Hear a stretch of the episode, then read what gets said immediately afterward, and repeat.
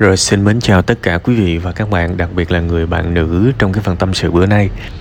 Thực chất là tôi vẫn luôn khuyến khích mọi người thôi có tâm sự thì cứ kể ra. Tại vì tôi nói rồi các bạn hoàn toàn giấu tên. Các bạn có thể đặt tên của mình là cỏ, hoa, lá, rồi khủng long hay là voi hay là con mèo hay là cái gì cũng được. Hoặc là bạn muốn đặt mình là Superman, Elsa, Lisa, bạn muốn đặt gì cũng được, chẳng ai biết các bạn là ai đâu. Nên hãy cứ gửi tâm sự thôi. Mình viết ra được, mình cũng nhẹ lòng lắm. Tại vì tôi cũng trải qua nhiều cái việc mà tôi cứ để chất chứa trong lòng mình đó các bạn. Để mãi đến một ngày nó nặng lòng lắm.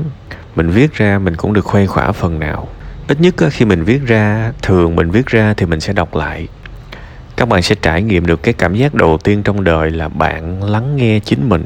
Bạn viết ra và bạn đọc lại thì nó y hệt như cái việc mà bạn đang lắng nghe chính mình vậy đó. Và ít nhất một lần bạn review được cái cuộc đời của bạn trước mắt.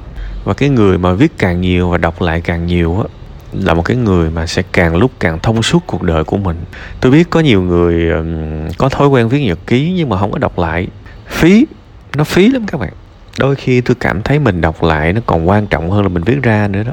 Thì tôi hy vọng là nhiều người mà nếu mà đang sống một cuộc đời mà nhiều đau khổ quá nhiều bế tắc quá thì hãy thử tập cái thói quen này đi. Đương nhiên sẽ những những, những cái thói quen tốt đó các bạn. Mình phải gắn bó với nó một thời gian thì mình mới thấy nó đủ hấp dẫn. Còn đại đa số mọi người thì thấy viết ba cái đồ quỷ này nó nhảm nó nó xàm nó không có ích lợi gì hết. Thì thôi đó cũng là cái duyên của từng người. Cũng giống như là ăn kiêng một thời gian thời gian đầu nó thèm ăn kinh khủng. Nhưng mà từ từ thấy mình khỏe mạnh lên mới, mới bắt đầu ghiền. Đại khái vậy. Thôi thì bây giờ mình quay trở lại câu chuyện của bạn. Tôi cũng nói thẳng luôn tôi không có giúp được bạn đâu. Tôi có thể nghe bạn tôi có thể gợi đi nhiều cái hướng đi. Nhưng mà bạn bảo là bây giờ bạn muốn một câu trả lời thì tụi tôi không có giúp được. Bạn biết á cái điều cơ bản nhất khi mình giúp một người á, là mình phải nhìn ra được cái gì mình không giúp được. Bạn thấy nhiều người cho người khác lời khuyên, cho những cái lời khuyên mà bản thân họ không có làm được, thì cái đó là ác, chứ không phải là lòng tốt đâu.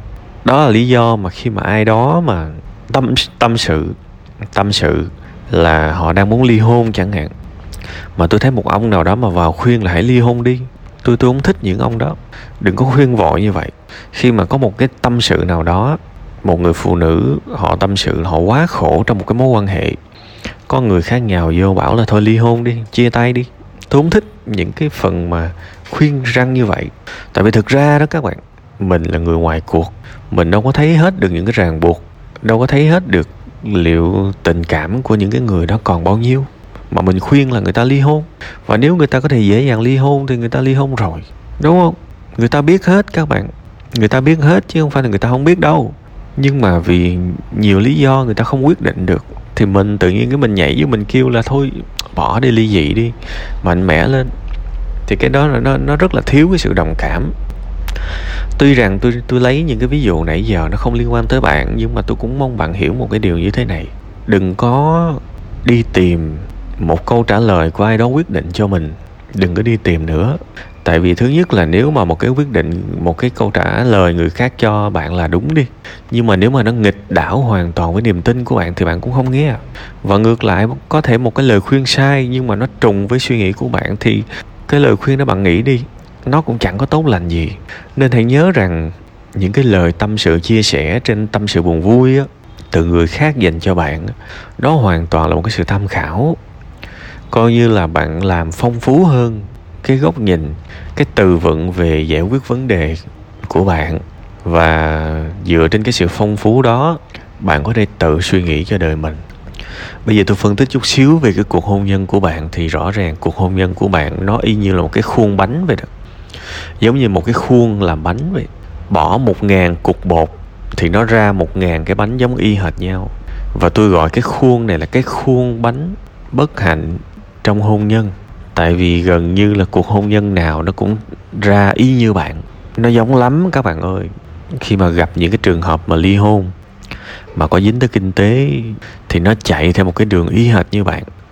Tôi không biết là liệu hôn nhân hạnh phúc nó có giống nhau không, nhưng mà hôn nhân mà dẫn từ hai người yêu nhau hết mình, rồi căm thù nhau như thế này thì sao mà cái cái khuôn bánh nó y chang nhau?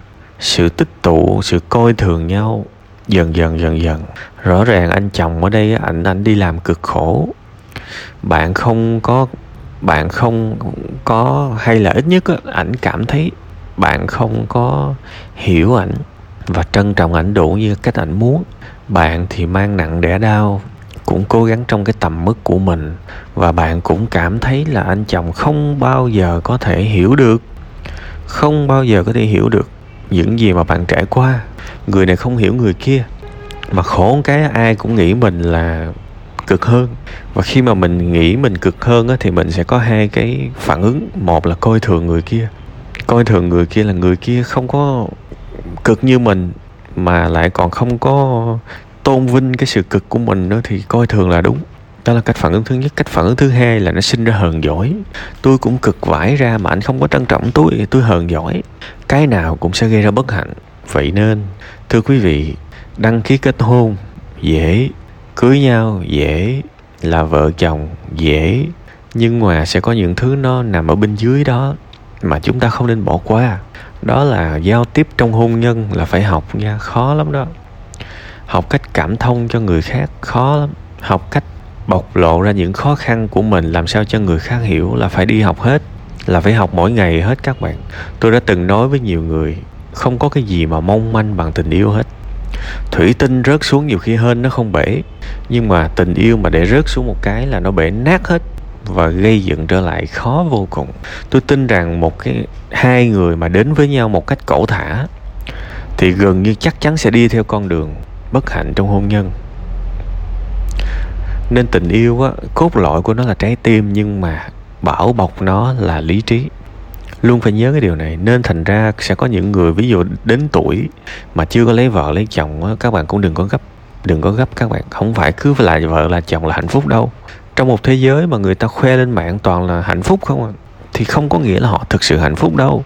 Hôn nhân nó thử thách kinh khủng các bạn. Và phải trí tuệ lắm, và bao dung lắm mới có thể yêu thương được. Hãy nhớ cái chuyện này ha. Tôi tôi rất là xin lỗi khi tận dụng một cái bất hạnh trong hôn nhân để nhắc nhở người khác.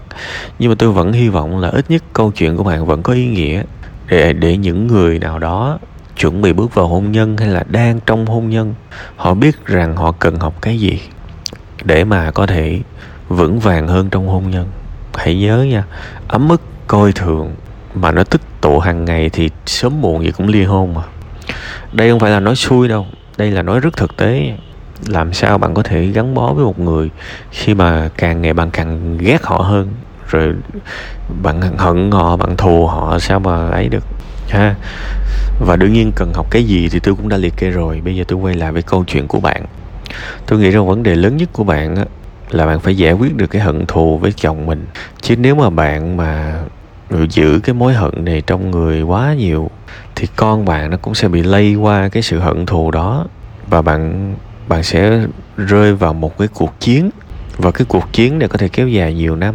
Và đôi khi á, ly hôn là để giải thoát. Nhưng mà bạn lại tiếp tục rơi vào một cái nhà tù của sự hận hận thù.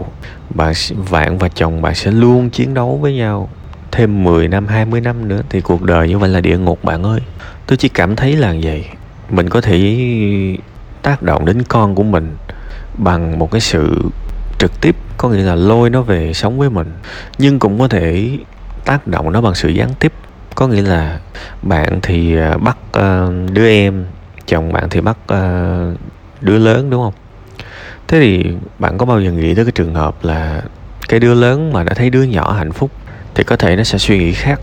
Có thể là thông qua một cái gián tiếp tại vì có thể là anh em cùng một cái thế hệ nói chuyện với nhau nó dễ hơn là nói chuyện với cha mẹ tại vì sẽ rất là khó tránh khỏi cái việc mà trong cái trường hợp này khi mà vợ, người vợ nói chuyện với các con thì sẽ nói xấu chồng.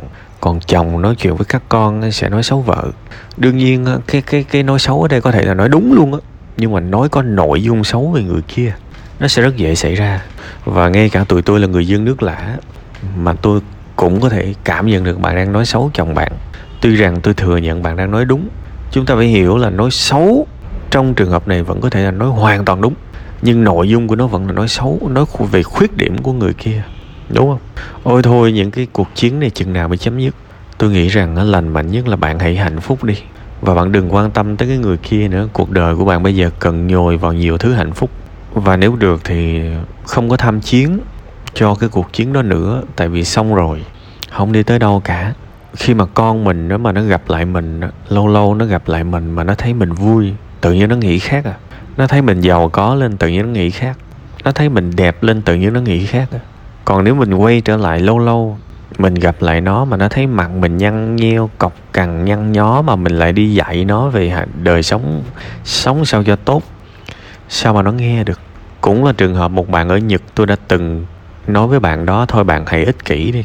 Thì với cái trường hợp của bạn là tôi thèm khác bạn cũng sẽ hãy ích kỷ đi. Sống cho bạn đi bạn khỏe mạnh lên dụm cái, bạn hạnh phúc hơn dụm cái, bạn vui vẻ hơn dụm cái. Và bạn phải nhớ nha, tất cả chúng ta phải nỗ lực lắm để hạnh phúc. Chứ hạnh phúc không phải là cái thứ gì đó rẻ tiền mà ai cũng có thể tiếp cận một cách dễ dàng đâu.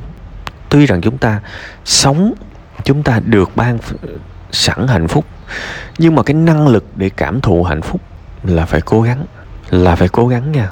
Bây giờ nè, làm sao để cảm nhận được sự khỏe mạnh? Tôi hỏi bạn làm sao để một ngày thức dậy cảm thấy được sự tràn trề năng lượng khỏe mạnh? Đó là sự cố gắng trong dinh dưỡng và trong tập luyện thì mới nhận được. Tôi ước gì bạn hãy ích kỷ và bạn hãy ăn khỏe, ăn ngon, ăn lành mạnh và luyện tập cho bạn đẹp đi, bạn quyến rũ đi.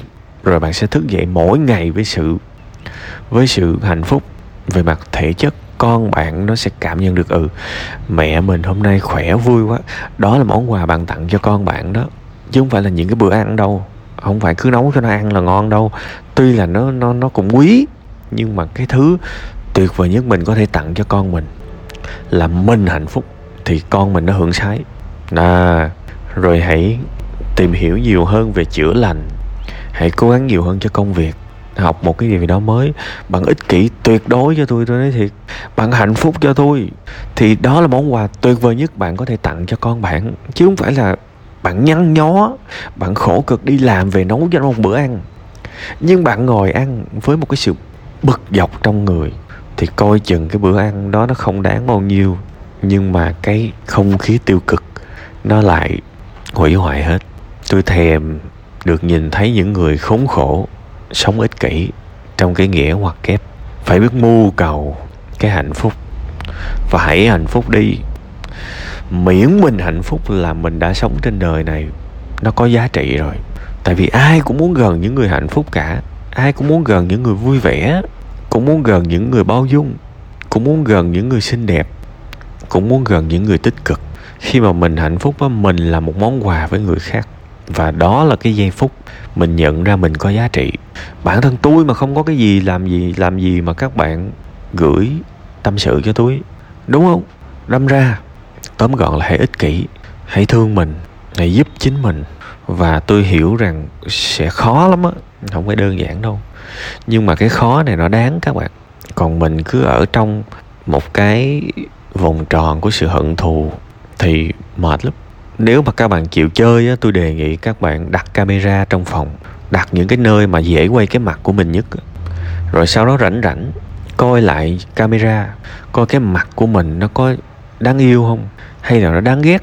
Thì nếu mà mình thấy cái mặt mình nó đáng ghét thì người khác thấy cũng y chang vậy. Ha, đó là những cái sự tham khảo tôi hy vọng có thể giúp được cho bạn. Đương nhiên cái sự lay động này nó nhỏ lắm. Cái người lay động mạnh nhất chỉ có thể là bạn thôi. Và tôi hy vọng mọi điều tốt đẹp nhất sẽ xảy đến với cuộc sống của bạn.